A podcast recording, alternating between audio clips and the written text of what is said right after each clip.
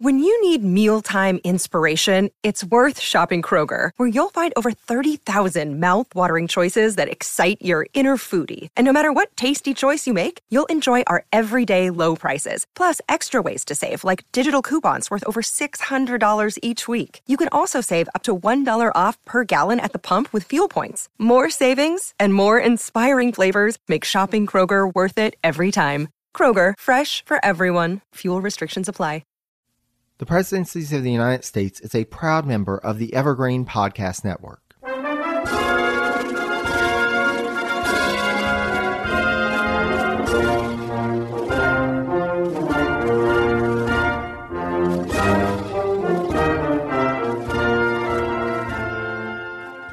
Hello and welcome to the Presidencies of the United States.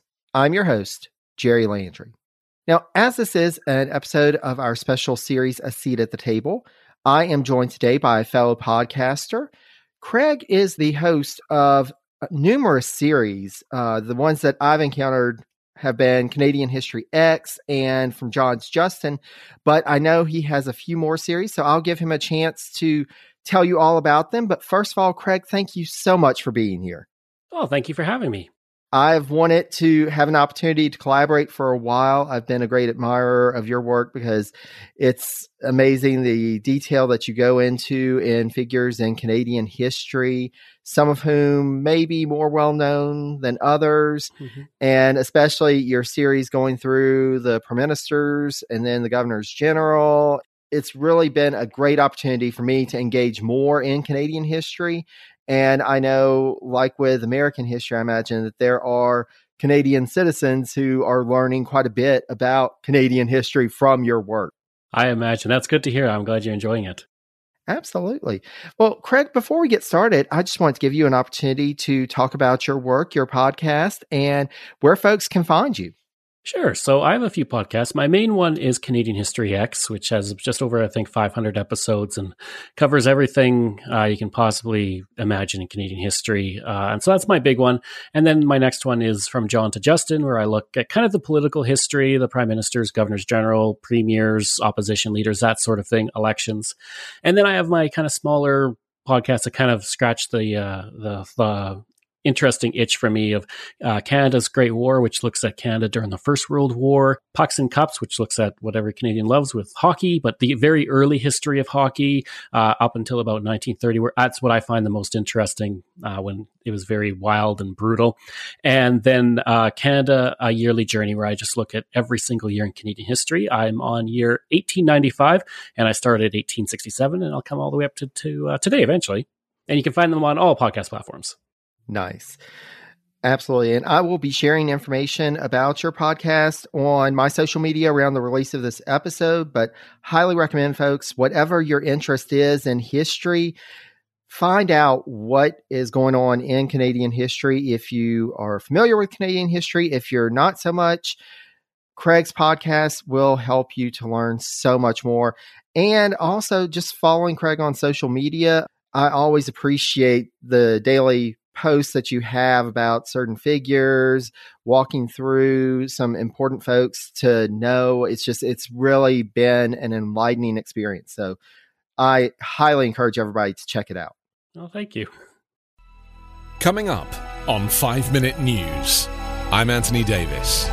You might think it's partisan because maybe it's critical of one side or the other, but it's not. It's just the truth. And I think that's also something that's kind of unusual for Americans listening to the radio or to podcasts because the news landscape in the States has been so partisan for so many decades. So, Five Minute News is verified, truthful, independent, unbiased, and essential world news daily.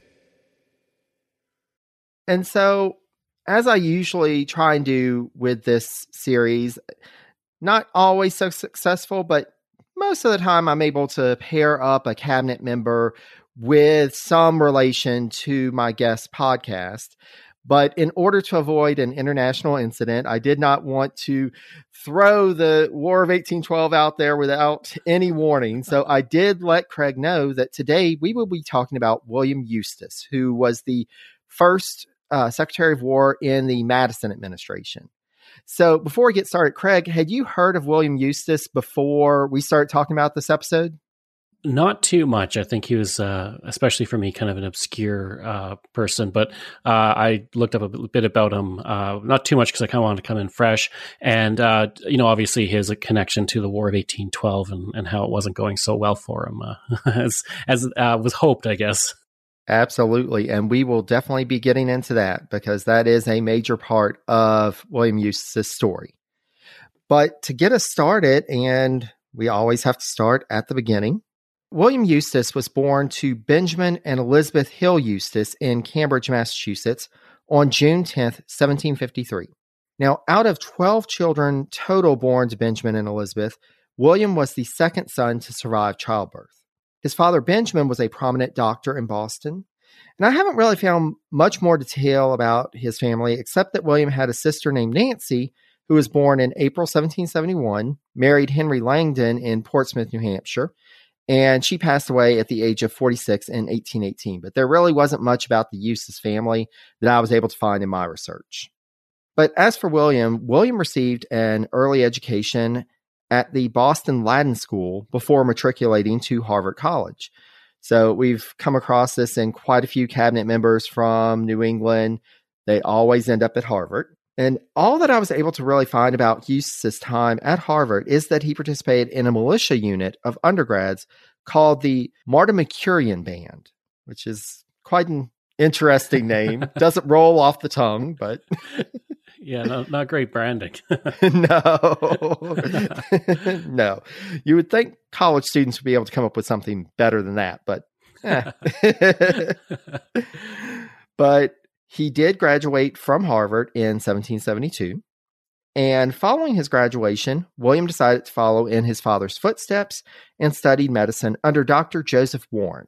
Now, it should be noted that Dr. Warren was a prominent Patriot leader in Boston at the time.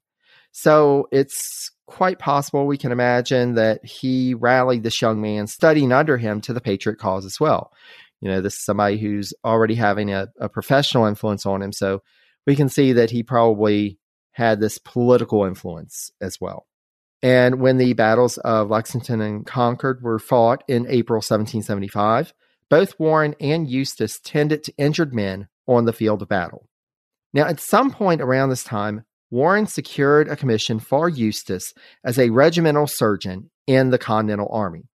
Unfortunately, his mother would not live to see the resolution of this conflict or her son's future rise to positions of authority, because Elizabeth Eustis passed away in May 1775 at the age of either 48 or 49. We're not really sure. It just depends on exactly when she was born.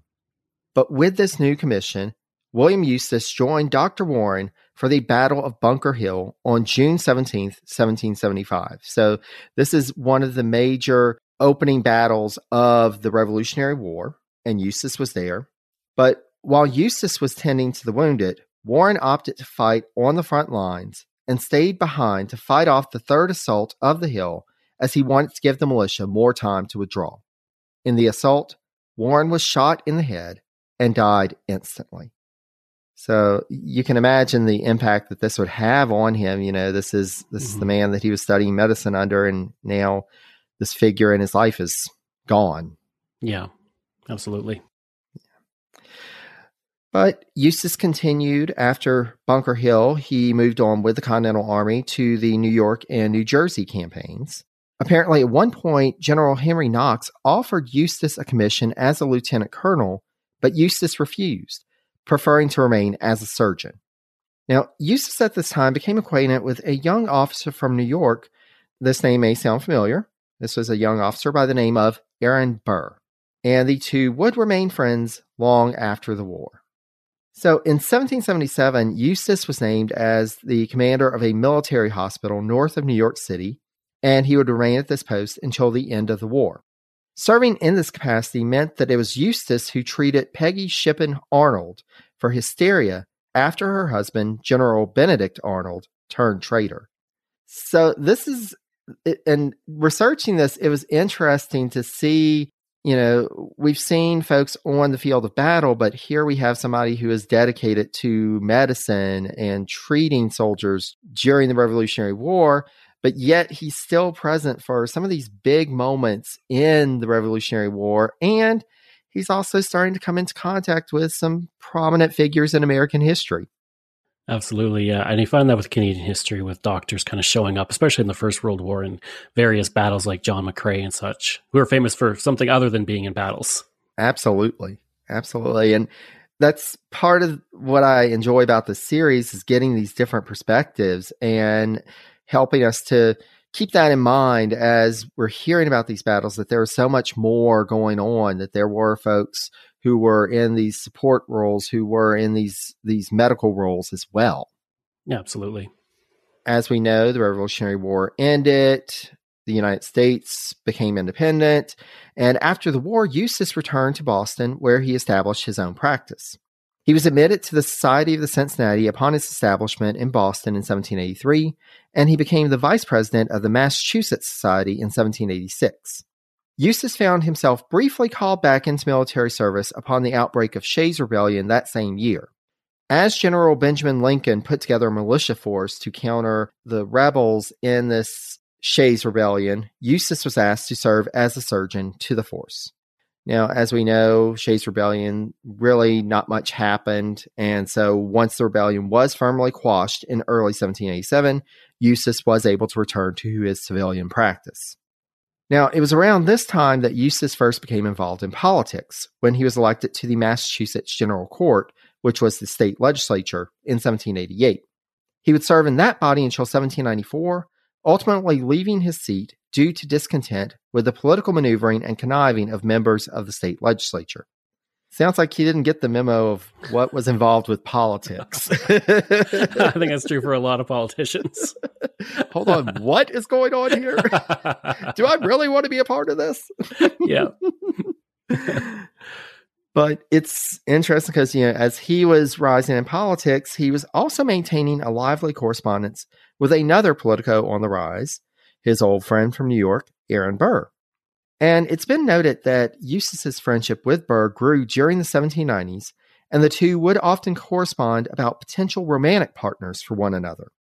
Both apparently preferred women who were well educated. Burr would enlist Eustis's help in providing support for a young lady named Susan Lewis, whose mother, Maria Reynolds, had been involved in an adulterous relationship with Alexander Hamilton during Hamilton's tenure as Secretary of the Treasury. Now, I don't think that Susan Lewis got a mention in the musical, but you know, she was there and needed the support. And so Eustis was able to arrange for the young woman to attend a boarding school in the Boston area. Now, following his departure from the Massachusetts state legislature in 1794, Eustis served for two years on the Governor's Council of Massachusetts. After this term of service, Eustis remained a private citizen for a few years, but the draw of politics was ultimately too much for him. In 1800, Eustis decided to throw his hat into the ring as the Democratic Republican candidate to run against Federalist candidate Josiah Quincy for the U.S. House seat being vacated by the Federalist representative Harrison Gray Otis. This campaign, and we've seen this with some other instances, but it also shows just how important that Revolutionary War service was to politicians of the time. Because in this campaign, allegations were brought up against Eustis that he had been involved in the Newburgh conspiracy back in 1783. Now, I don't want to go too far into the weeds with this, into too much detail, but this was a threatened revolt against the Confederation government by Army soldiers and officers who had not been paid since early 1782. If you've heard the story of Washington addressing the troops and having to pull out his glasses, then apologizing, quote, For I have not only grown gray, but almost blind in the service of my country. This is where that story came from. It was part of the his response to the Newburgh conspiracy.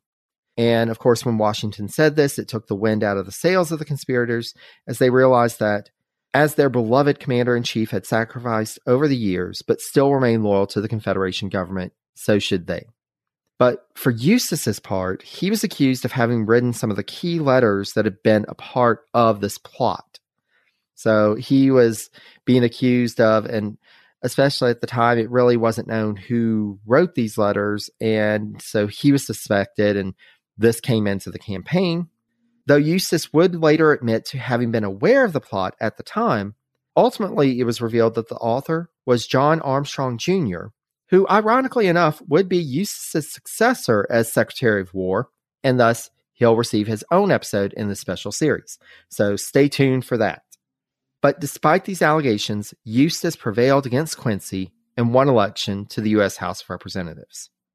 So again, kind of interesting that he's kind of having this slow rise. You know, he he was in the state legislature for a bit, moved over to the governor's council, so more of an executive role, and now he's going to the national legislature. Mm-hmm. Eustis, when he assumed his seat in the House in March 1801, proved to be more of a moderate Democratic Republican. So, the election of 1800, of course, we know that's when Jefferson became president. It was kind of a reversal.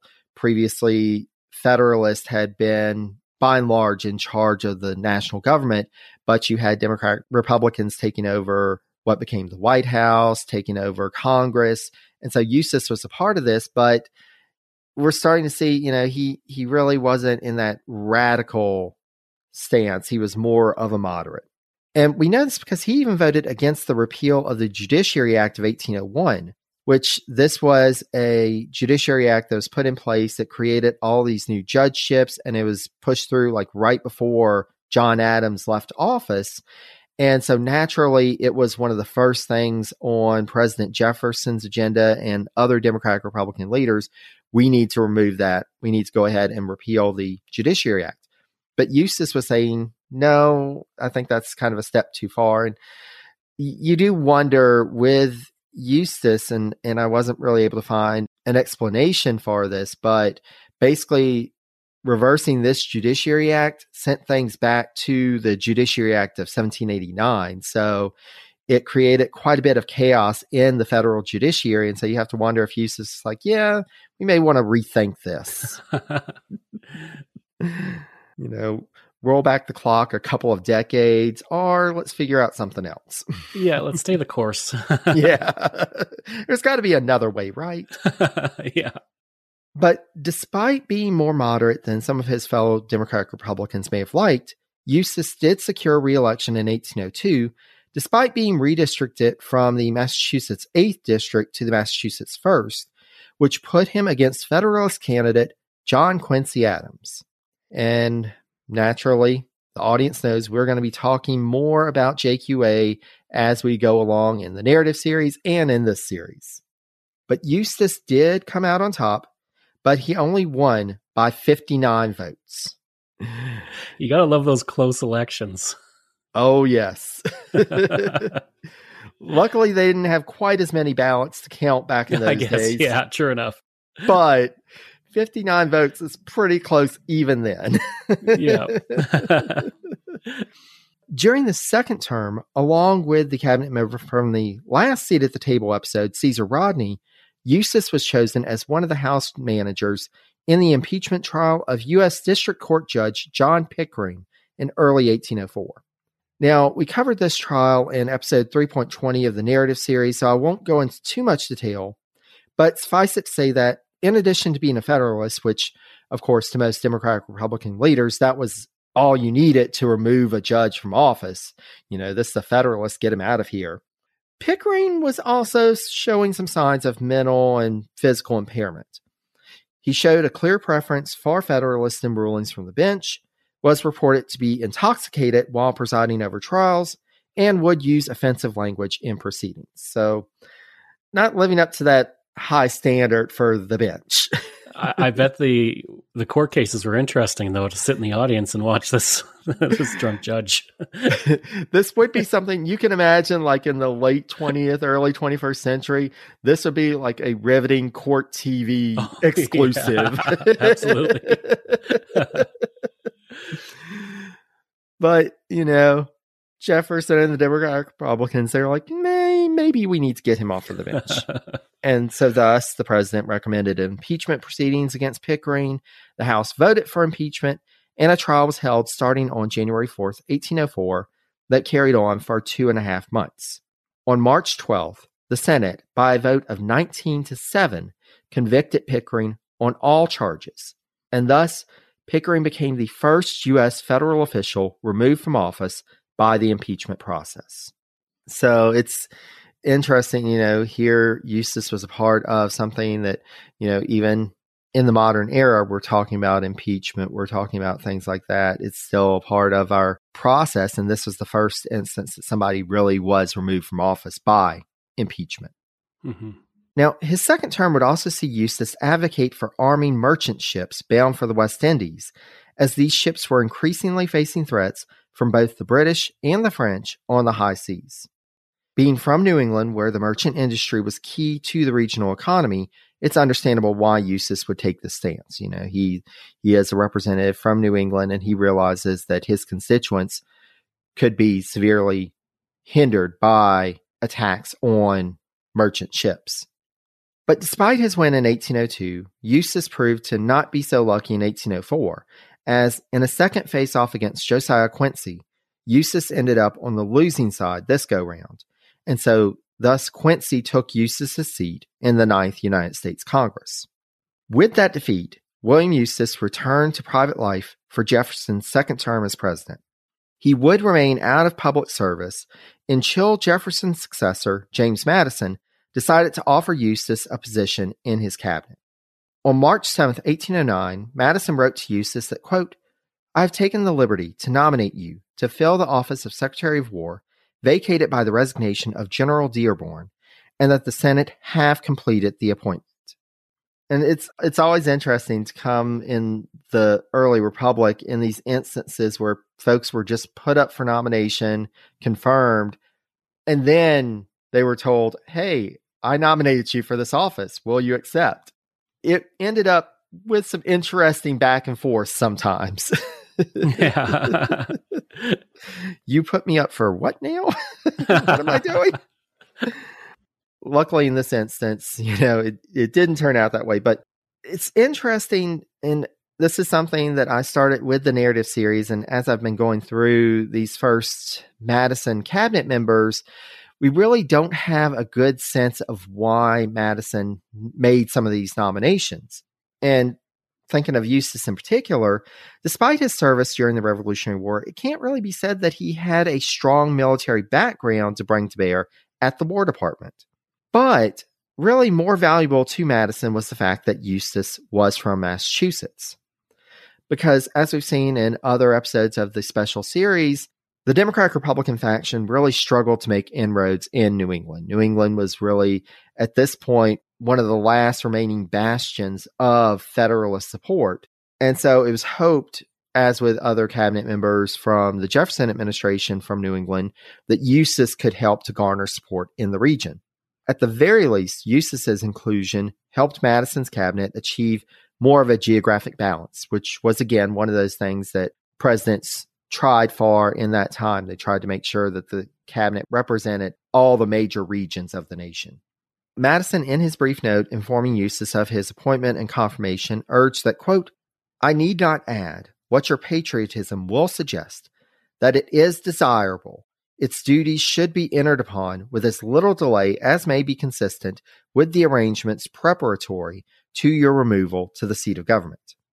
Now, this nomination did, as I said, come as a surprise to Eustis because he was actually out of town at the time that the appointment was made and so it wasn't until the evening of March 15th that he received Madison's letter. And though flattered, Eustis took until the 18th to reply. So you have to imagine that, you know, you need a few days. I was nominated as Secretary of War. I've got to move to Washington, D.C., and he's wanting me there now. what? Uh, What's going sure on? He was, he was he was probably wondering like why why am I nominated? Like you, you had mentioned, you know, why am I being nominated for Secretary of War? I don't really have any military experience other than, you know, obviously uh, being a doctor on some uh, on the battlefield like, on occasion. But it would be, I would imagine, it'd be a very big surprise. But I mean, it's obviously took it. I mean, probably paid well too. Yeah, exactly. and that's the thing, you know, it's like during those days, doctors didn't make quite as much as they do nowadays. So you have to imagine, eh, Secretary of War, keeping up my private practice. Yeah, let's go with the Secretary of War gig. You know, yeah, I can hang with that for a few years. And he'd been out of politics for a while, so maybe he saw this as like a, a way to get back into it and back, you know, onto the path of politics if that was something that he wanted to do after being away for so long.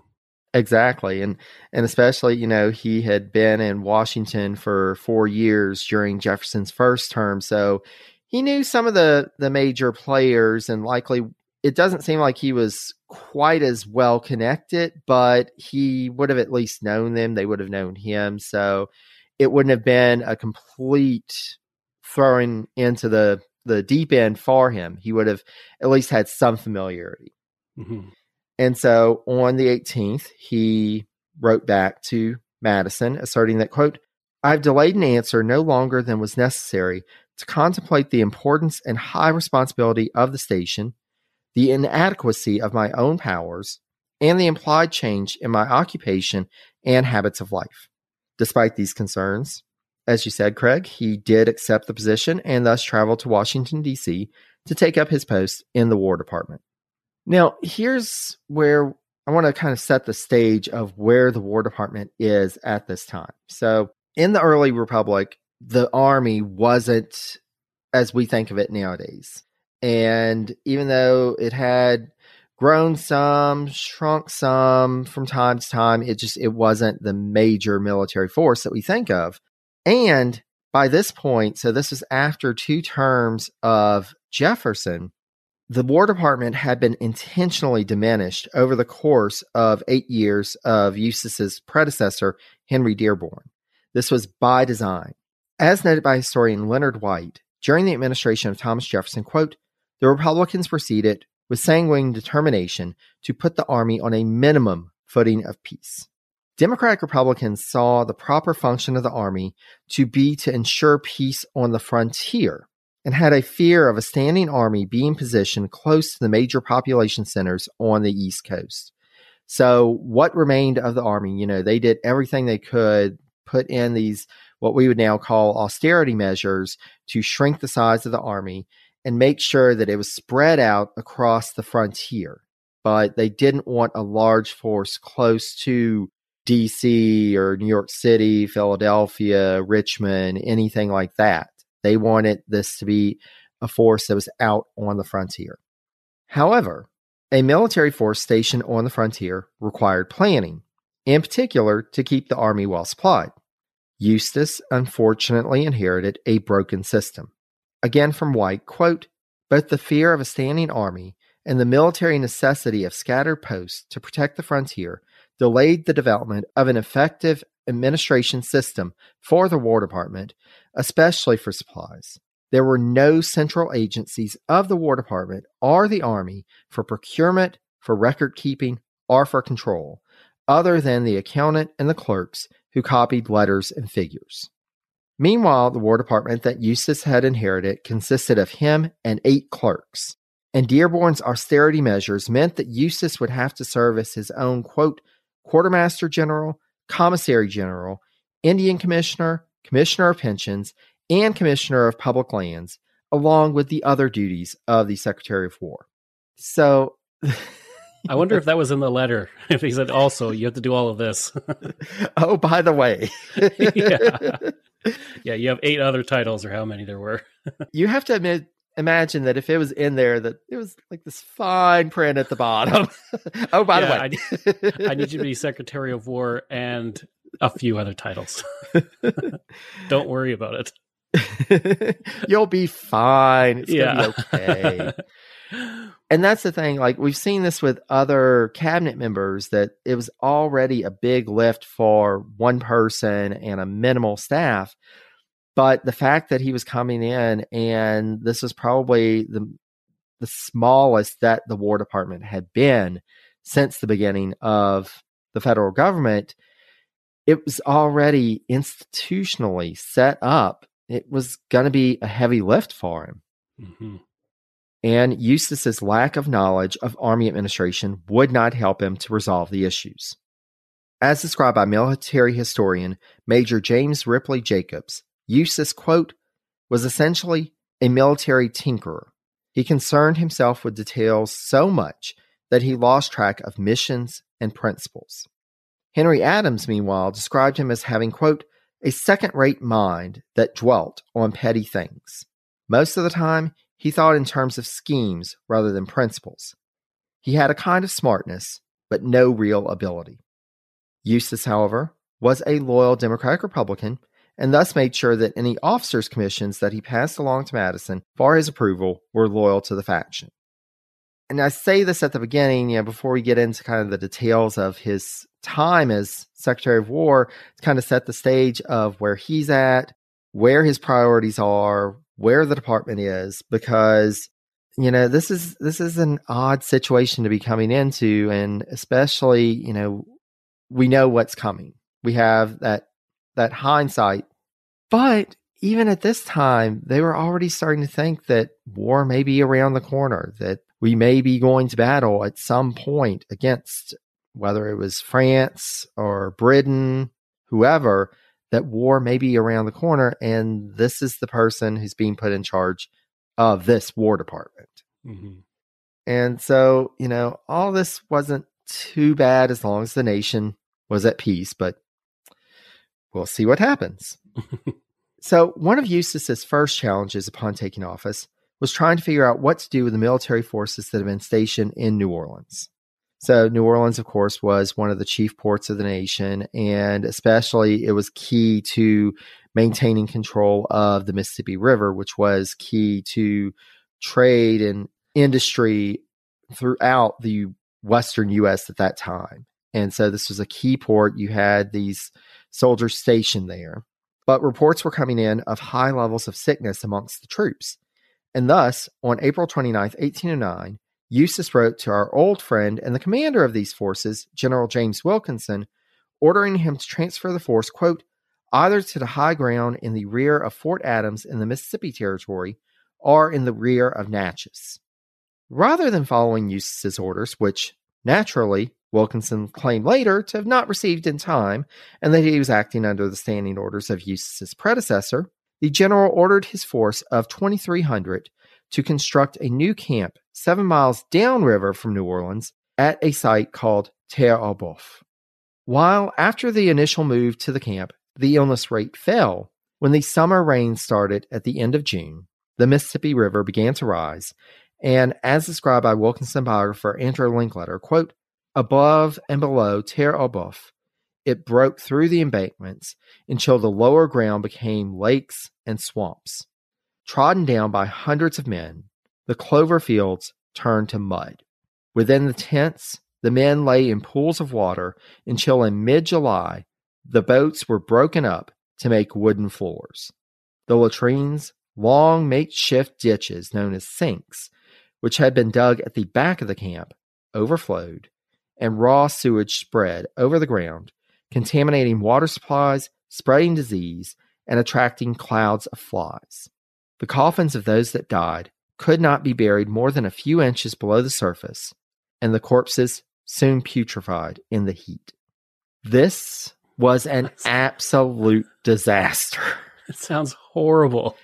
Yes. This this was a complete disaster. This is, you know, in the series, we've seen military disasters, but it's usually in battle. This is the camp is killing the soldiers.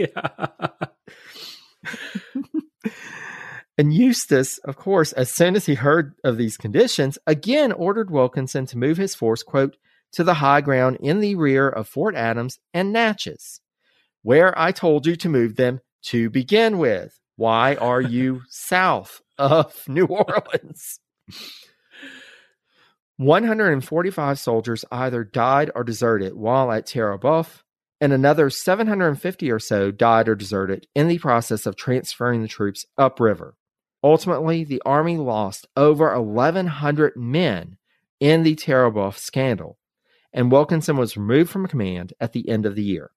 At Wilkinson's request, a court martial was held in 1811 which ultimately found him not guilty of any of the charges brought against him by the federal government, and thus he was reinstated to command on February 14, 1812.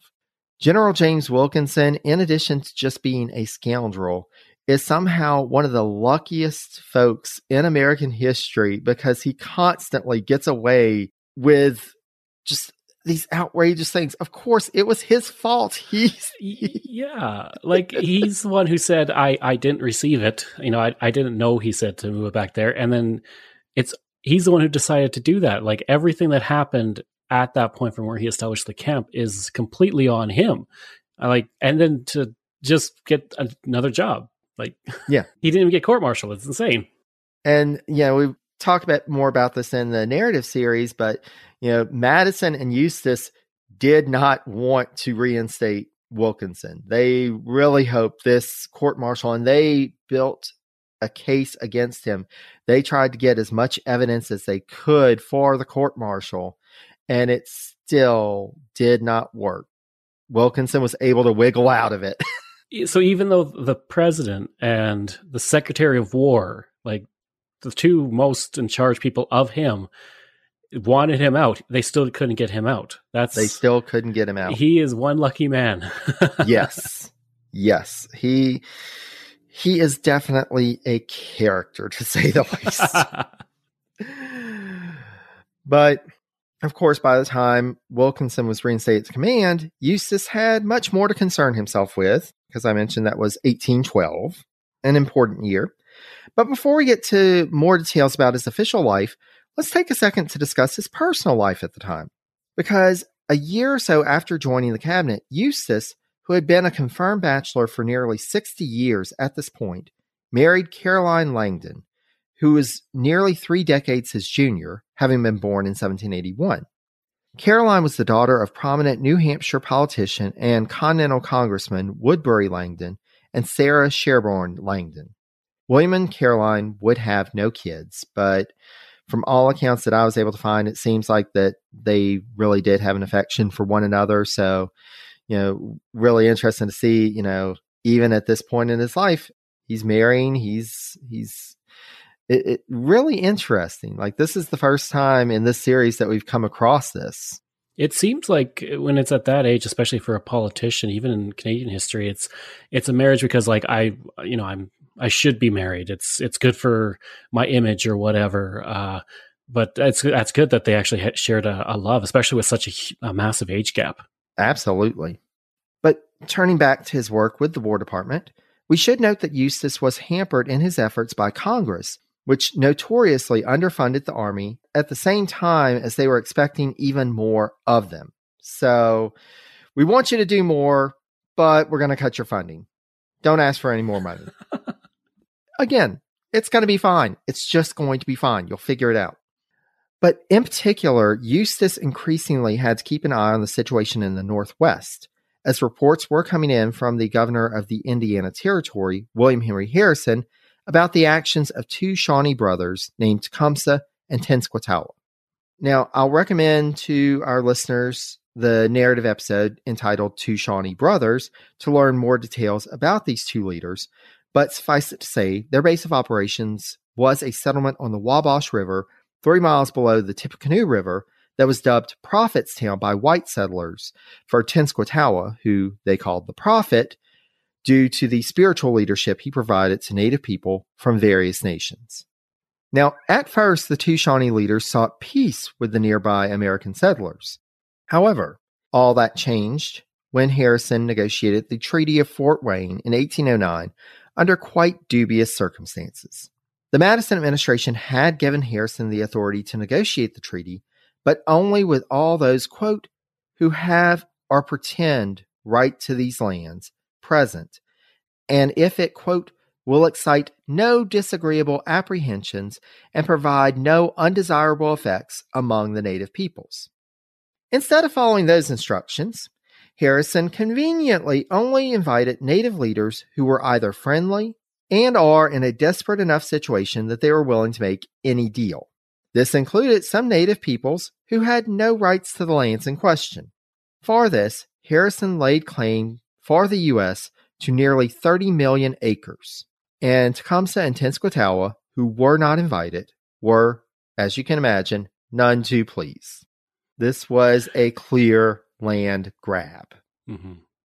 And the situation became increasingly more perilous as one negotiation after another between Tecumseh and Harrison failed to reach an agreement, and attacks on white settlements further to the north and west increased. Meanwhile, Tecumseh, who was more the military leader of the two brothers, worked to build a native confederacy with people from various nations banding together against the Americans. When Harrison learned that Tecumseh was headed south to talk with native peoples in what's now the American Southeast, Harrison decided to launch an advance attack on Prophetstown to intimidate them. Though Harrison hadn't received official authorization to take his step, while en route, he got a letter from Eustis giving him authority, quote, to disperse the prophet's band by persuasion if possible, by force if he must. When the American force neared, a small force of native warriors fired on them at a fortification along the way. Then, when they arrived in the area on November 6, 1811, under a flag of truce, a party directed the, the Americans on where to set up camp prior to negotiations beginning the next day. Two hours before dawn, the native forces attempted a sneak attack on the camp, but were eventually forced to retreat in a skirmish which is now dubbed the Battle of Tippecanoe. After the battle, Tenskwatawa and the other native peoples abandoned Prophetstown, and Harrison, as well as the Madison administration, hailed the battle as an American victory. And we discussed this battle again more in depth with the narrative series, but this was a key moment in the history of the American Midwest. This was a major setback for the Native Confederacy for Tecumseh's cause because they had been building up all these supplies, they've been making all these well laid plans, and now all of that, their base of operations, was gone. Uh, one question um, in regards to Tecumseh, uh, in like your school system, or even in just America in general, how well known is he? Because in Canada, he's extremely well known. Like he, I think was when we ranked the 100 greatest Canadians, he was uh, in the 20s, I think. So he's very well known, and we're taught about him in school. But I'm curious uh, on the American side, do you guys know are you taught a lot about him? Or uh, is he kind of uh, i guess because he kind of fought for us for the war of 1812 is he kind of uh, not too well known? He's somewhat well known not as well known as some of the the later leaders like geronimo. Geronimo is probably more well known sitting bull. Mm-hmm. but he is he is rather well known. Oh, okay cool. Yeah. But it's interesting and especially the context because I think in most cases he's presented as being in that opposition. I don't know how many people really learn about him. It's mm, more his context in this lead up to the War of 1812, and then, of course, fighting on the Canadian side during the War of 1812. Mm-hmm. Yeah. But yeah, so this was hailed as an American victory. It was also seen as yet another signs we're about to go to war. This situation is getting untenable from the American perspective. And by January 1812, Eustis sent new orders to Harrison to again seek a peaceful resolution to the issues being faced on the frontiers. But by that point, the governors of the Indiana and Louisiana territories were both reporting back with ever more frequency that native groups were attacking white settlers and urging military action. Eustis back in Washington sought to temper the actions of American officials in the area and pushed Harrison again to seek peace with the native peoples, while Harrison was coming up with schemes, including holding Tecumseh as a hostage, which Eustis had shut down. So Harrison, by this point, was all he was ready for war, and Eustis was like, um, maybe maybe we need to to rethink this again you know, Eustis is trying to be this air of caution. Maybe we don't need to do this right now. Yeah, he's at 11 and he's saying, let's dial it back a little bit. Calm down. um, the War Department is a bit of a mess. We can't really support you. Maybe war's not a good idea on the frontier right now. Yeah. I got enough on my plate. I got a lot of titles. I don't need this. the paperwork is piling up. I can hardly see my desk anymore. Let exactly. me sort this out and then we'll talk. now, Eustis ultimately would not see peace during his tenure. But before we get to that, we have to talk about a few other matters he was involved in. So, one of Eustis's many responsibilities was overseeing the administration of the recently established U.S. Military Academy at West Point.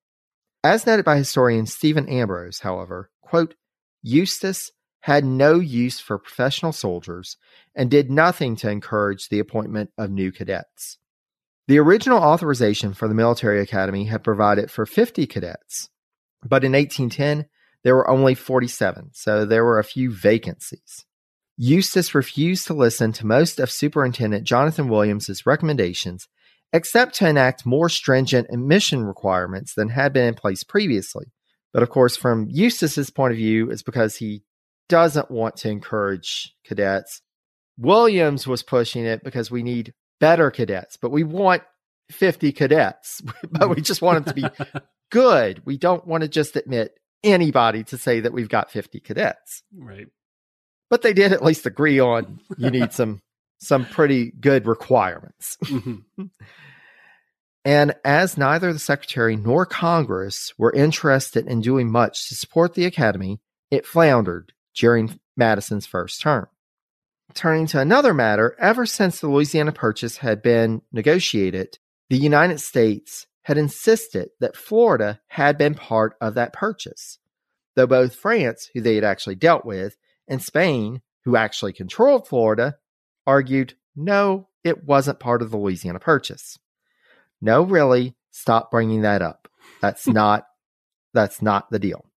By 1810, the Madison administration was ready to work with people on the ground who were willing to start a nascent independence movement with the U.S. military conveniently positioned nearby to enter and annex the territory.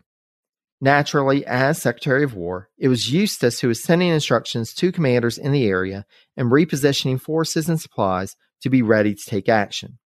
While they would ultimately succeed in taking West Florida at the end of 1810, East Florida would prove more difficult to take away from the Spanish authorities there, and the administration would ultimately deny having authorized agents to foment rebellion in that colony, though, in fact, they really did in early 1811 we do have proof that yes, we sent agents to East Florida to stir up rebellion like they did in West Florida. And once they declared their independence, oh, by the way, would you like us to come in and protect you? We have these soldiers right here. We can help. Increasingly, the administration and its military forces would be more occupied with a larger conflict looming on the horizon. Relations between the United Kingdom and the United States had been souring for years, but calls for war from the American side were increasing, particularly after reports, both real and overhyped, that the British were supplying and cultivating support among native nations against the U.S. So we know, and, and again, more details in the narrative series. We know that there was some contact. We know that Tecumseh and other leaders were doing outreach to British military forces in the area trying to get support. But we also, from hindsight, from seeing the actual records, we know that those military commanders on the ground were told, you know, we want to keep friendly, but at the same time, don't do anything that's going to get us into war with the US. Yeah. And there were actually points where British officials, after speaking with Tecumseh and other native leaders, would send word to Washington, hey, by the way, they're pretty riled up here. Um, you may want to be on the lookout for that. We're we're we're warning you. We're not involved. the irony. The irony. the problem for Eustis, as this war seemed to draw ever closer, as these calls for war increased, is that leading politicians in Washington started to question whether he was truly capable of running the War Department when an actual war was going on. You know, it seems like this guy's done okay, fair to middling, while we've been at peace. But have you gone by his office? It, uh, is there even a desk anymore? There's just this big pile of papers. is he doing anything? it's understandable that they're they're a bit concerned. Yeah. Madison understood that Eustis would need support if the nation truly went to war. And so on April 24th, 1812, he sent a special message to Congress requesting the creation of two Assistant Secretary of War positions to support the anticipated war efforts of that department. As described by Henry Adams, quote, the request was commonly regarded as an evasion of the public demand for a new Secretary of War, and as such was unfavorably received. So here's Madison saying, hey, if we're going to go to war, we need a better administrative apparatus here in this department. Maybe we should get this guy some help. And everybody's saying, you're just saying this because he's a bad Secretary of War. No, we're not giving him help. but I mean, he inherited such a horrible department that was understaffed and he's overworked and he didn't want war in the first place. And now they're like, well, he's really bad at what he does. So it's like, what well, you made that situation for him. And now we're trying to remedy it with giving him some help. And you don't want to do that. Like, exactly. we're saying, here's the way that we, sh- we can reorganize. No, no, it's all no. him. Representative John Randolph of Roanoke, Democratic Republican from Virginia, quipped during this debate that, quote, I will say this much of the Secretary of War that I do verily believe that he is at least as competent to the exercise of his duties as his colleague who presides over the Marine. This comparison to Secretary of the Navy Paul Hamilton was far from a compliment, as we shall see in Paul Hamilton's episode of the special series. So basically, in this, he was just saying both of these guys are not fit for their job. the bill to create two assistant secretaries of war was ultimately laid aside, thus killing its chance of passage and also, quote, ending the last chance of efficiency in that department. On June 1st, 1812, President Madison sent a special message to Congress requesting that they declare war against Britain, and on June 18th, he signed the authorization from Congress, and war was officially declared. Now, when war was declared, the superintendent of West Point, Jonathan Williams, asked for command of Castle Williams on Governor's Island in New York Harbor, a fortification that he had helped build. This request was denied by the War Department, and Williams resigned from the Army. Meanwhile, the U.S. Military Academy at this point was near collapse as the engineers who were teaching at the school were assigned to other postings, leaving no staff there.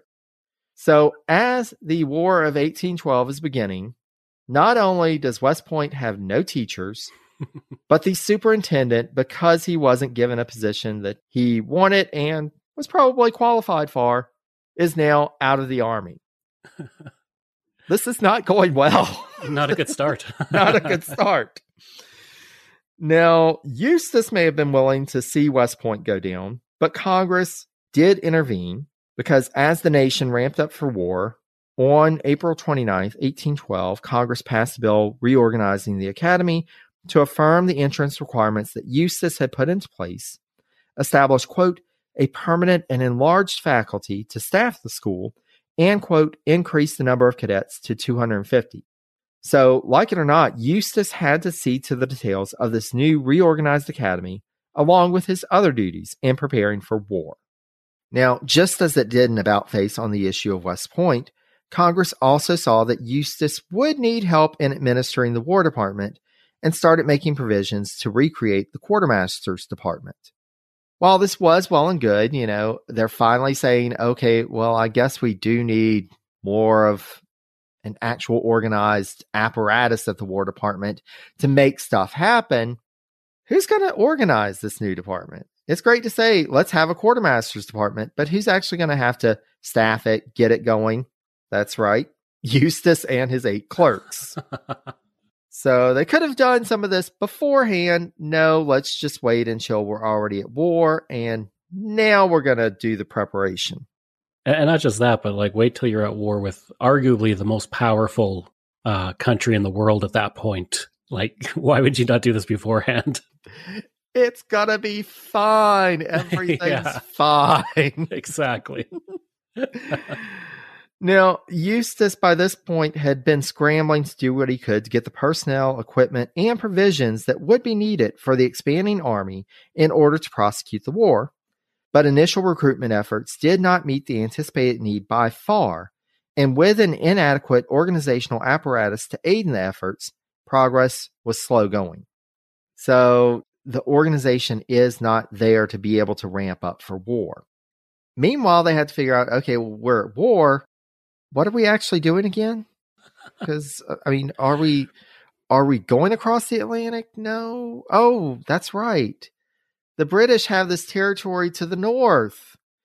Maybe we can take that. and so, in the early days of the conflict, Eustis consulted with Major General Henry Dearborn about how the United States could prosecute the war against British forces in North America. The two came up with a three pronged strategy for attacking Canada. In the Northwest, a force would enter western Upper Canada from Detroit, while a central force would attack in the Niagara River region, and a force from the Northeast would invade Lower Canada to cut off access to the St. Lawrence River between Montreal and Lake Ontario. Eustis claimed that, quote, we can take the Canadas without soldiers. We have only to send officers into the province, and the people will rally around our standard. Nope. nope. it's like, uh, has has anybody actually been to Canada, uh, uh or just assume? Oh, well, of course they want to be part of the U.S. yeah, exactly. I mean, there were some, but a lot had very strong ties to the British Empire, and were quite happy being British subjects. I mean, yeah, just assume that we'll walk in and they'll be happy to see us. It's not really like you're liberating people. They're they're already quite happy. Yeah. They're they're they're pretty content with how things yeah. are. It's going pretty well. So Yeah, exactly. Gets a little cold from time to time, but otherwise, you know. Yep. now, to be fair to Eustis and Dearborn, Britain at the time had few military resources to defend their sparsely populated settlements in Canada as the British war effort was focused against Napoleon. You know, this was still at the mm-hmm. height of the Napoleonic War. This was a, a time that Britain had been at war with France for well over a decade. You know, at this point, it was still a very intense conflict, and most of the resources were tied up with that. Mm. On paper, Cutting off communication supply lines up and down the St. Lawrence River would decimate British control of the region. Now, the problem, if you look at a map and think back to this being the early 19th century where communication and transportation were slow, trying to plot a simultaneous attack from three points hundreds of miles apart presented a problem, especially when the infrastructure, roads, that wasn't there. Mm-hmm. Meanwhile, the British forces that were present in Canada were nimble enough to move from one location to another to counter the Americans if the three attacks were not simultaneous. And that's exactly what happened. One after another, each of these attempts failed. Detroit was taken without a fight, and the other two forces were pushed back. On paper, this sounds like a great idea, but it just wasn't practical for the time. Mm-hmm. And so Eustis came under heavy criticism after this supreme failure in the northern frontiers. But as noted by historian Andrew Linklater, quote, when the three pronged invasion that was to conquer Canada took place, the reality of 12 years of pinched funding and political neutering became painfully apparent you know, even in the best of circumstances, if the Army had been fully funded, if the War Department was a viable organization, if they had all the supply lines in place, if they had everything, it was still going to be a heavy lift. But under the circumstances, there was no way this was going to work. And oh, by the way, in some cases, you had political generals leading troops who had next to no military knowledge. Mm-hmm. Absolutely, and I, I, I feel like attacking uh, Lower Canada was kind of a mistake. I think you should have focused on just Upper Canada and have that three prong attack just in the Lower Peninsula of what's now Ontario, and I feel like that might have worked a lot better rather than spreading, like you said, spreading it out so much because uh, it is a it's a large area and there's no way to communicate. There's no not like there's wireless or anything at this point, even railroads. Exactly, exactly. Well, and and it's interesting. You know, we won't discuss it with this episode because, um, spoiler alert, Eustis is not going to be in office for much longer.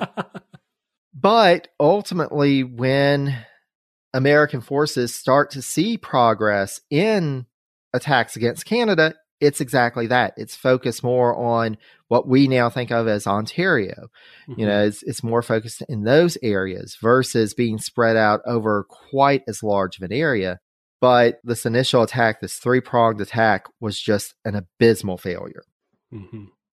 And so, you know, as we've already noted, the criticism of Eustis had already been ramping up for quite some time, even before the declaration of war.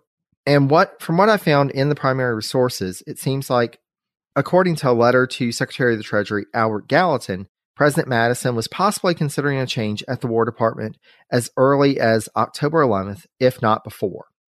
Now, here's another circumstance that we need to have an awareness of as we're going along, because we should note that 1812 was an election year. And Madison, as many of his successors to the office would do, was thinking of how to shake things up in the second term. And it's easy to understand why the president would not see Eustis having a place in those future plans. He may not have been an able administrator, but it does appear that Eustis did realize when it was time to call it quits. After ensuring that the forces in the field were in a relatively stable position for the winter without much activity going on, William Eustis sent his letter of resignation to Madison on December 3, 1812. As he explained to Madison in his letter, quote, the Constitution of the War Department, as well as that of the military force, rendered the duties of the Secretary of that department necessarily arduous during a time of peace. When war was declared, the augmentation of duty, the great responsibility attached to the department, together with a belief that some other citizen might be selected, possessing greater military knowledge and commanding in a higher degree the public confidence, induced me to propose to retire from office. So he's admitting, you know, things are already messed up as they were when I got here. Now that we're at war, you probably need somebody who knows something about oh the military to be yeah. the Secretary of War. I feel like this is a uh, "you can't fire me, I quit" moment because he knew that it's coming, and I'm just going to quit. exactly. I see the writing on the wall. yeah. You don't have to tell me twice. I see that exit sign. I'm out the door. Also, a case of like, this is your mess. You guys did this. I'm out. yeah. I've done what I could. Um, yeah. Have fun. Yeah, exactly. And so, after working to make a temporary handoff to Secretary of State James Monroe until a permanent replacement could be put into place, Eustis officially left office as Secretary of War on January 13th, 1813. Now, Craig, as we've seen, the army that Eustis left behind was rather of a mess, but we'll have to discuss at the end how much we feel that it was due to Eustis or to circumstances outside of his control when we start to talk about evaluating his career, mm-hmm. his legacy. But for now, you know, he he left it. It was a hot mess. It was a flaming inferno of a situation, mm-hmm. and mm-hmm. he's gone. So, following his exit from the cabinet, Eustis spent a couple of years in private life, but in September 1814, a new call to public service came. In the aftermath of the defeat of Napoleon and the reestablishment of an independent nation of the Netherlands that year, an envoy was sent to the U.S. from Amsterdam. So, this is the new Dutch minister to the U.S. As the United States, which was still in the midst of the War of 1812 and struggling to find sources of income, could really use good relations with the Dutch and, more specifically, Dutch banking interest, it was imperative to return the diplomatic gesture and send an American representative back across to Amsterdam. Thus, on September 28, 1814, President Madison drafted a letter to Eustis asking, quote, Will you permit me to name you to the Senate as U.S. Minister to the Netherlands? It will be very convenient to receive an early answer and if my wishes should be gratified, that you be ready for an early departure for your destination. However, for some reason, Madison delayed in sending this letter to Eustis. Indeed, so even though he drafted it at the end of September, it wasn't until December 15th that he actually sent the letter marked private to Eustis, informing him that his name had been submitted to the Senate as U.S. Minister to the Netherlands, and that, quote, I must pray you to excuse my taking this liberty with it, Am I hoping that it will not be inconsistent with your views to undertake the mission contemplated. You will oblige me by a few lines of as early a date as you can make convenient. Accept assurances of my great esteem and friendly regards. Here we go again, Madison. You're you know that you want this guy.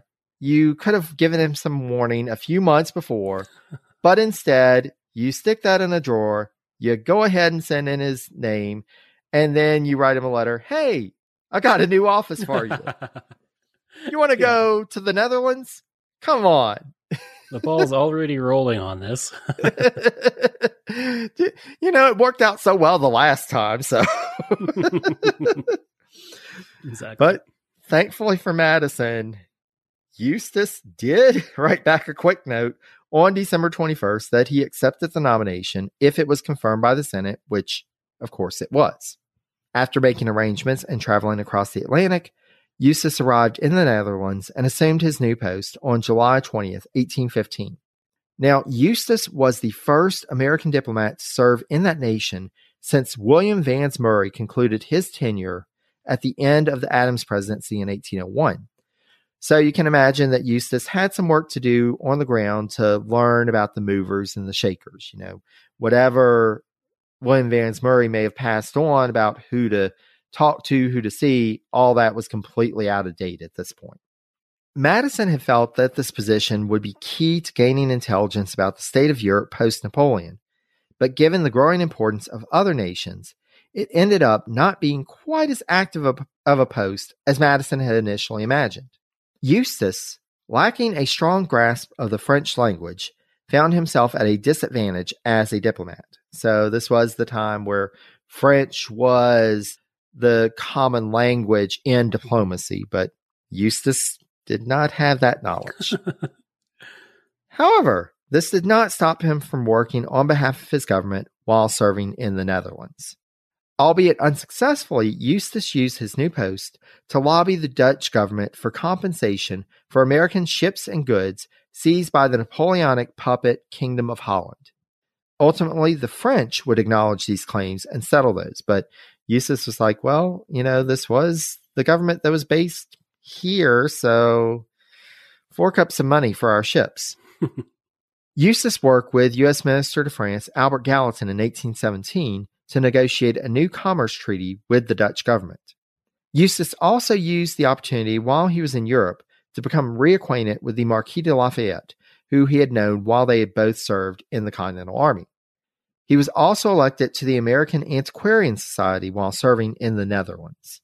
In 1818, the Monroe administration decided to downgrade the diplomatic mission in the Netherlands in response to the move of the Dutch government to downgrade the head of their Washington mission to a charge d'affaires rather than a full minister. So this was, you had certain levels of diplomatic posts. The minister or the ambassador position was, of course, the highest. And then you had the charge d'affaires, which was the next highest. And so they're saying, yeah, we don't need like a full minister. Let's just let's go the next rung down. And so, of mm-hmm. course, Eustis, who had served as minister, couldn't continue in that post. So he was recalled to the U.S. and left his post on May 5th, 1818. Now, upon his return to the U.S., Eustis purchased a home in Roxbury, Massachusetts, which had been built by one of the British royal governors of the Massachusetts Bay Colony in the mid 18th century. And it would be at this home, you know, he, he was retired from public life at this point, but his respite from political life would not last long because he was elected to the U.S. House of Representatives once more in a special election in 1820 called after the resignation of Edward Dorse. He assumed his seat in the second session of the 16th U.S. Congress on November 13th. Now, given his previous role as Secretary of War, despite all the criticism that he had faced, it's not surprising that he was named chairman of the House Committee on Military Affairs. So folks were like, well, you were Secretary of War. I guess you should be chairman of this committee. Eustis also had an opportunity to provide his perspective on the question of the admission of Missouri as a state. So, as folks may recall, The debate was due to the fact that Missouri was applying to be admitted to the Union as a slave state, which would throw off the sectional balance between slave and free states. Increasingly, slavery was becoming a political issue, and Representative James Tallmadge of New York had put forward amendments to Missouri's request for statehood, which would place restrictions on slavery and set the stage for abolition in that state. Southerners objected to the idea of federal restrictions of slavery as they felt it was an issue for state determination. For his part, Eustis objected to Missouri's restriction of free blacks being able to move to the state and delivered a speech in the House expressing his disapproval of that provision. So that's really the main part of this that he gravitated towards. There was a provision in the slave state constitution that would prohibit free black people from being able to move to Missouri. And Eustis said, no, this is wrong. And he made a public speech as such. Now, we'll cover more details of the Missouri Compromise in other episodes. But for now, all you need to know is that Eustis was in Congress and he was a part of this debate. And as he was doing this, as he was serving in Congress, he was also angling for another elected position. Starting in 1820, Eustis ran as the Democratic Republican candidate for governor of Massachusetts in three elections in a row to no avail. Now, in Massachusetts at the time, gubernatorial elections occurred annually, and each year Eustis found himself pitted against incumbent Federalist Governor John Brooks. Brooks had been governor since 1816 and managed to maintain his popularity year after year. But finally, in the 1823 election, Brooks decided not to run for another term. And so, you know, Eustis is like, oh, this may be my chance. And Brooks's place as the Federalist candidate for governor was taken by Harrison Gray Otis, who was the same guy that Eustis had succeeded in the U.S. House of Representatives back in 1801. So Otis, who was coming off of a tenure in the U.S. Senate, was seen as being an arch Federalist. Brooks's popularity was in part due to the fact that he was a moderate, but Otis was not. He was in that extreme arch Federalist camp. And so Democratic Republicans in Massachusetts campaigned for Eustis by portraying him as being more of a moderate and thus being more aligned to being a proper successor for Brooks. Even though they were in different parties, they were still both more of the moderates. Playing to the moderates worked, and Eustis was elected by a wide margin, even winning in key Federalist portions of the state. Now, with Democratic Republicans also sweeping the state legislature, this would prove to be the death knell of the Federalist Party in Massachusetts. As governor, Eustis kept his promises to continue the moderate policies previously practiced by Brooks, and he won re election in 1824. It was during the second term that he was able to welcome his old friend, the Marquis de Lafayette, to Massachusetts during his tour of the United States. So it's like, I came to visit you in Europe. You're coming to visit me. this is awesome. and Eustis was also honored with a single vote at the National Democratic Republican Party caucus in 1824 for the vice presidential nomination though the honor would ultimately go to Albert Gallatin, as we discussed in his episode. Before he could stand for election to another term, however, William Eustis suffered from a bout of pneumonia and passed away on February 6, 1825, at the age of 71. He was eulogized by a friend who will also get his own episode in this series, Edward Everett, and first buried at the Granary Burying Ground in Boston before being reinterred at the old burying ground in Lexington, Massachusetts. Given the difference in their ages, it's not surprising that his wife Caroline lived for another 40 years, but she never remarried. She lived in their home in Boston until passing away on October 12, 1865, and was buried alongside her husband in Lexington. Having no children to pass it down to, the Eustis house went to relatives who auctioned off the contents of the house and subdivided the estate into 53 lots. The house itself was sold and moved 60 feet in order to allow Shirley Street to be run on its former site.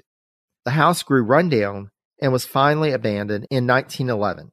Two years later, however, William Sumner Appleton founded the Shirley Eustis House Association with the goal of saving the house. It was declared a national landmark in 1960, and in the 80s, an extensive restoration project was begun. In 1991, the house opened to the public, and tours are available of the home to this day. It should be noted that the restoration work won a Boston Preservation Alliance Award for the best restored small scale structure in the city of Boston. And with that, we are at the end of William Eustis's life and career. So before we go into our categories, Craig, what are your first thoughts on William Eustis? Well, my first thought is on the fact they moved this house 60 feet when they could have just put the. Road. It seems like a huge amount of work when you could just put the road around it, but uh, that's just weird to me. It's only 60 feet. Well, and especially if you've been to Boston, I mean, some of the streets are pretty windy, you know. Yeah. Why in this case did you need a straight line? But whatever. Huge amount of work.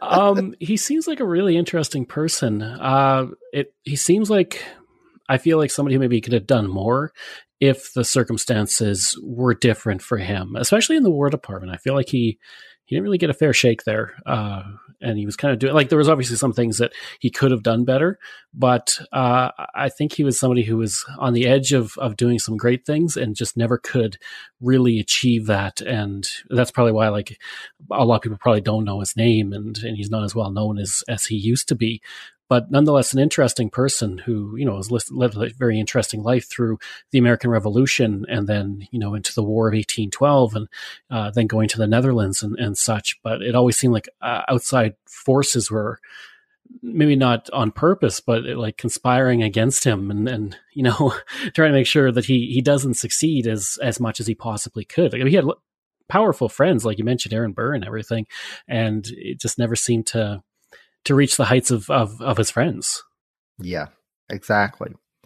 And that actually, that's a, a good segue into our first category, which is the whole picture.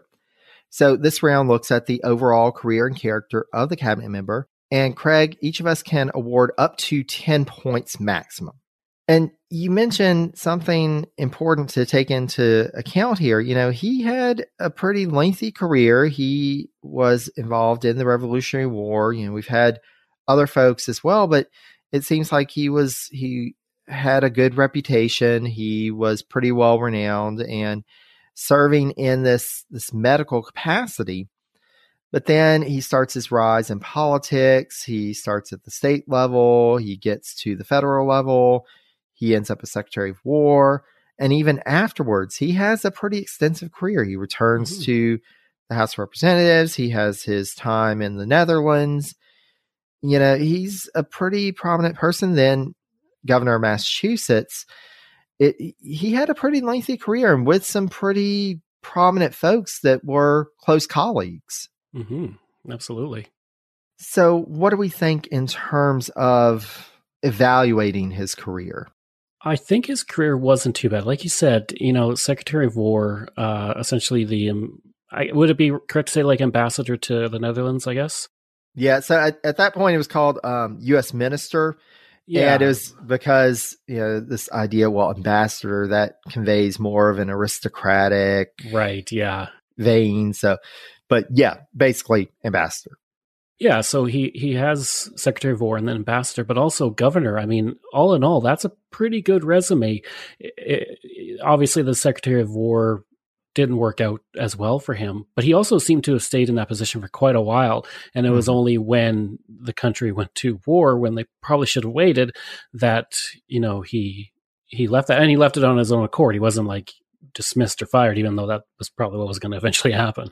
Uh, so I would say for for me, I would probably give him like a seven out of ten, especially because you know he did become a, a governor and uh, probably would have served quite a while if he hadn't passed away, uh, because it seemed like he was very popular.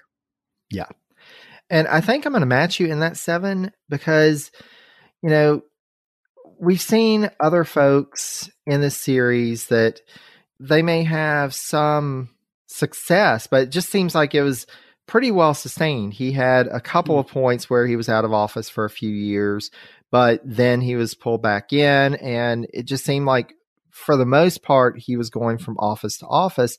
this was a pretty successful career. And it seems like in that time, he was involved with some pretty big things. I mean, if you're looking at his whole career, you couldn't ask for much better than this.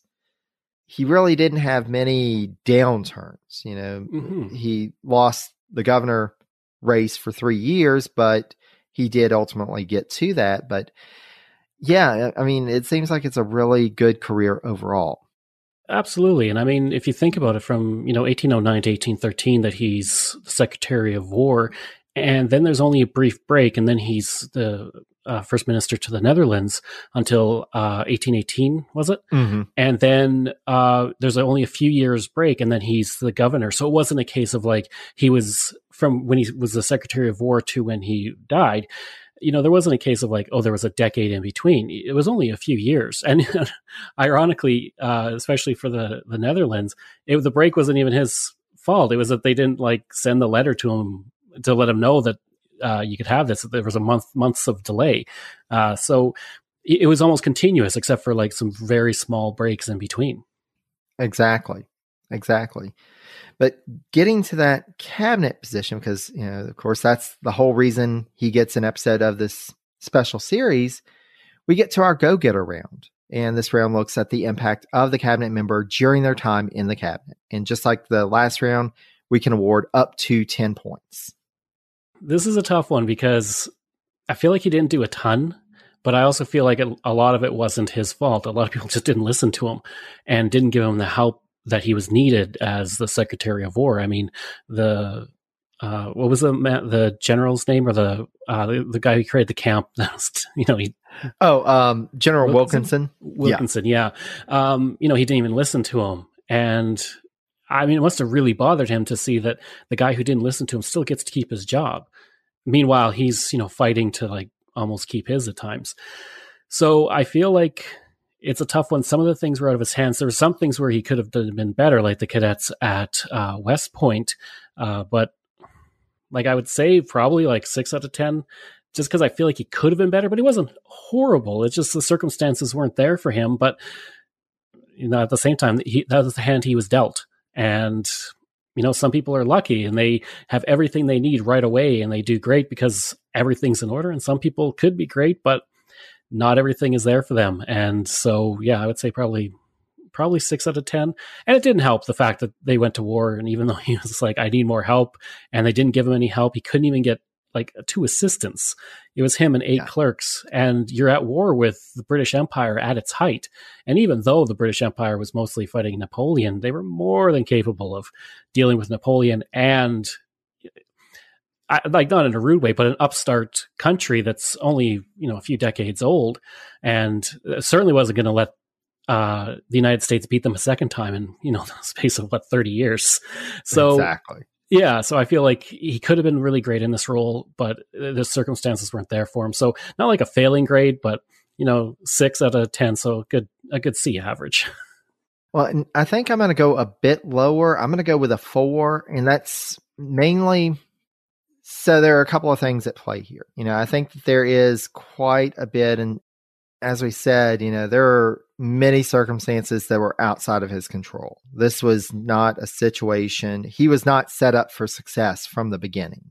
The organization of the department was already going to be a hindrance. And could somebody with a military background have come in and done more? Possibly even in those instances, I think they would have struggled. And we'll get to see more of that because we do have a couple of folks who are coming up and taking over after Eustis who do have a military background. So we'll see how they do. But, you know, you do still have, there is still some culpability here. You know, a, and I think the, the West Point example is a, a great example you know, not realizing the importance of professional soldiers. And especially since this was a military academy that had been founded, you know, they've been trying to get it going for a while, but Jefferson was the one who really got it going. And Jefferson really wanted it to be successful. And, you know, here you have Eustis saying, well, this is, this is worthless. Why, why are we mm-hmm. devoting time and effort to this? Well, because if you're going to have a professional army, then you need leaders who are professionals. You need them to be trained. You need the best of the best. Mm-hmm. And the fact that he didn't understand that was a problem. Also, it seems like from what I've read thus far, it seems like he had a, a, rather good reputation in the cabinet. You know, it seemed like he got along well with folks. There wasn't the tension that we've seen with other cabinet members.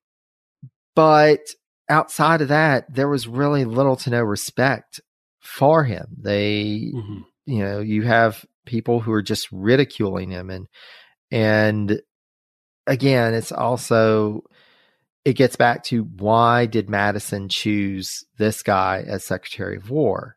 He even admitted in his letter, maybe I'm not the guy for this. I'll go ahead and take the office, but I'm sure there are other people who could do it better. and, you know, it's just, it's, it was a bad situation for him. Mm-hmm. So I mm-hmm. don't want to mark him down too far, but I think that there were also a few things that he could have done in his favor. Absolutely. So that gets him to 24 points. But now we go to the hot seat round. This round discusses any disgraceful behavior of or actions committed by the cabinet member. And this disgrace does not have to be during their tenure of office in the cabinet. So, whereas we were previously awarding positive points, in this round, we're deducting points and we can deduct up to 10 points each. And so it's only negative that we'd be looking at? Yes, only negative. So, any negative legacies or actions that he committed. Um, well, for me, obviously the uh, the issue of um, the cadets, like you said, uh, not recognizing having well trained soldiers is is a good idea, especially when you're moving towards war. And uh, I feel like that's probably the maybe I'm being um, too nice with him because I feel like a lot of the things were out of his control. But I, that was the one thing that I felt was in his control that he could have done more about. Uh, so I would deduct points for that, and maybe a few points for you know do a bit of follow up. Make sure Wilkinson gets your letter, and you know don't just assume that everybody's listening to you because you have the title of Secretary of War and be a bit more forceful and get those things that you need. Because, you know, he was Secretary of War for uh, a few years. He definitely could have mm-hmm. really pushed for that. And it didn't seem like he was. And I know being disorganized and all that, a lot of that wasn't his fault, like you said, with the desk covered in papers and everything. But, uh, still you could be a bit more forceful. So I feel like those are negative knocks on him in in the cabinet, and I would probably remove four points, two for each. Uh, be more forceful and see the benefit of well trained cadets who will become the leaders of your army, and then can train you know your regular militia, your regular soldiers to be better soldiers. Yeah, and I think. I think I'm going to go with a negative no, I will go with a negative four. Um, a little, uh, one other caveat here that we need to mention, and and then I'll circle back to kind of the disorganization. Even though we really focused in on Tecumseh and Tenskwatawa in that situation, I think it's important to note that you know, as Secretary of War, Eustis, like other secretaries of war prior and going to continue pushed for more treaties with mm-hmm. native peoples to take land, you know, even though they didn't necessarily like how Harrison conducted the treaty negotiations for the Treaty of Fort Wayne, they still ultimately accepted it and they wanted the land. And this was something, this was a major part of the War Department's role at that time. And Eustis was, has some culpability in that as well. But yeah, with the, with the disorganization and not really understanding the importance of something like West Point, not really even understanding the structure of the military and also the fact that he signed off on the three pronged attack and you know mm-hmm. worked with Dearborn on that. I have to think that somebody with more of a military background and Dearborn did have some of a military background. I don't think it was quite as strong as as some other folks may have. But also, Dearborn was the guy who had preceded Eustis and had basically come in and said, "We're going to shrink the size of the army. We're going to shrink the size of the War Department." So, not necessarily the person who I would see as a go-to for military strategy, but the fact that he didn't he didn't understand how this just wasn't going to work it's it was a problem and so and and it created a problem for the military it created a problem it took years before a good strategy could come into play because think of all the resources think of the folks who were killed or injured in this foolish plan. Mm-hmm. So there's some there's some responsibility there on him for that. So I think. I think a negative four from both of us. So that removes eight points, and that gets him to sixteen points. But now he has the chance to pick up a few more points because we are now getting to the tenure of office. And this is the entire time that a cabinet member served in a full time capacity. It'll be counted as points in this round. And so with Eustis, he assumed office as Secretary of War on March 7th, 1809, and left office on January 13th, 1813. And so we do round in this. So we'll go ahead and round up to four. So he gets four points here. Now, there is the opportunity for folks in the series to earn bonus points. Folks can earn a bonus point if they served in more than one full time cabinet position. He did not, he was only Secretary of War. If the cabinet member served as a full time cabinet member in more than one presidential administration, but no, he was just in the Madison administration. And William Eustis never even came close to becoming president, so he does not earn that bonus point. So, grand total is 20 points for William Eustis. So we have one more question to answer. Craig, after all I've shared about William Eustis's life and career and what we've discussed, do you think that he is notable enough or impactful enough to earn a seat at the table of the cabinet all stars? Uh, unfortunately, no. Um, I did like many things about him. I liked how he kind of uh, he stood up for his constituents with the uh, the merchant ships. Uh, you know, he was looking out for them. I liked how he kind of went against his own party when he felt that the party was wrong. And I also liked, uh, if I'm remembering correctly, with the um, allowing uh, free uh, black people to go to Missouri uh, mm-hmm. and go against that. You know, that's obviously a plus. I don't know why a free black person would go to Missouri when they have slavery. That seems like a really, really bad idea. But it was nice that he kind of fought for that. Um, but I don't think he would deserve to uh, be at the at the All Star table, uh, so to speak, just because you know he didn't last even for the first few months of the war. And I know he resigned, but he was going to be fired. They were going to bring somebody else in eventually. And despite his efforts to maybe make things a bit better. He didn't try really that hard enough. He could have really pushed more, like I said. So no, I would say that uh, he he does not get to sit, sit at the table. and I agree. You know, it, and you had mentioned this earlier, Craig, that you know there's some good stuff there. You you think that under different circumstances and possibly in a different position, you know, maybe he wasn't a great Secretary of War candidate, but maybe there was some other office that he could have been better at. But he was just, you don't get to the point where everybody is demanding that you be fired and get a seat at the table of the cabinet all stars. That's just, that's, yeah, not just be fired, but like we won't give you any help because we want you to be fired so badly. yeah, we we want you out. We will not yeah. give you help to keep you in office any you know one yeah. more day. um, did you did uh, America have the office of Surgeon General at that point? That is a good question. I, I, feel like he would have been better at that with his medical background. Exactly. You know, that would have been something that would have been up his alley I don't think so, but let me do a quick search because I'm curious. No, so that office okay. was founded in 1871. So oh, during okay, so the well, Grant presidency. Well yeah, good half century almost.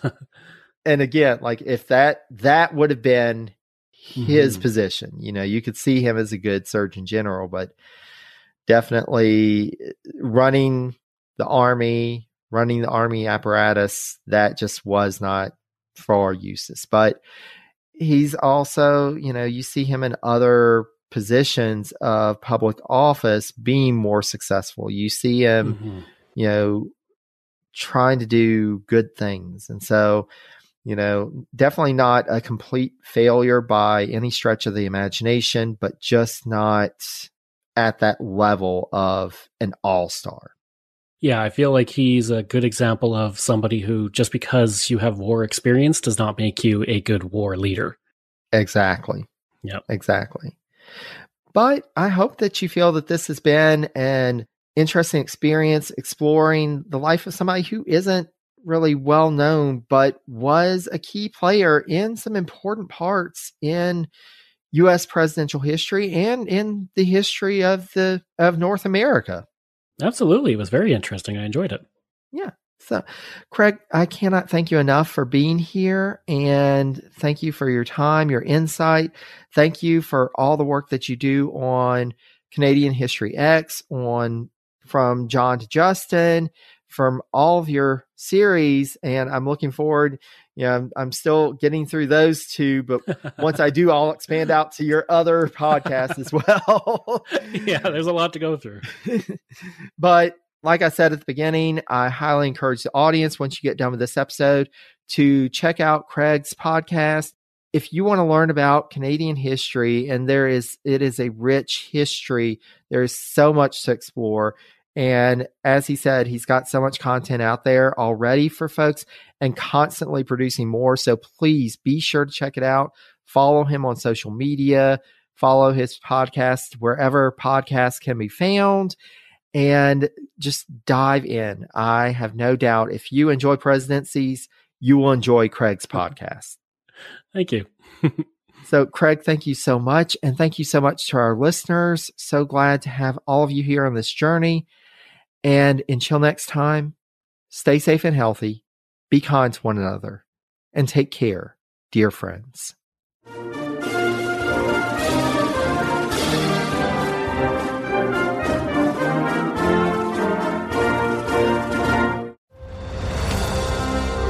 I'm Ken Harbaugh, host of Warriors in Their Own Words, a podcast that presents the unvarnished, unsanitized truth of what we have asked of those who defend this nation. As a country, we need these stories more than ever. Stories from Americans who have borne the battle, including 30 year old remastered interviews with veterans from World War I recounting their time in the trenches of Europe, and with veterans from World War II, Korea, Vietnam, and from our most recent conflicts in Iraq, Afghanistan, and other battlefields Americans may never have heard of. Hear their stories by listening to Warriors in Their Own Words wherever you find podcasts.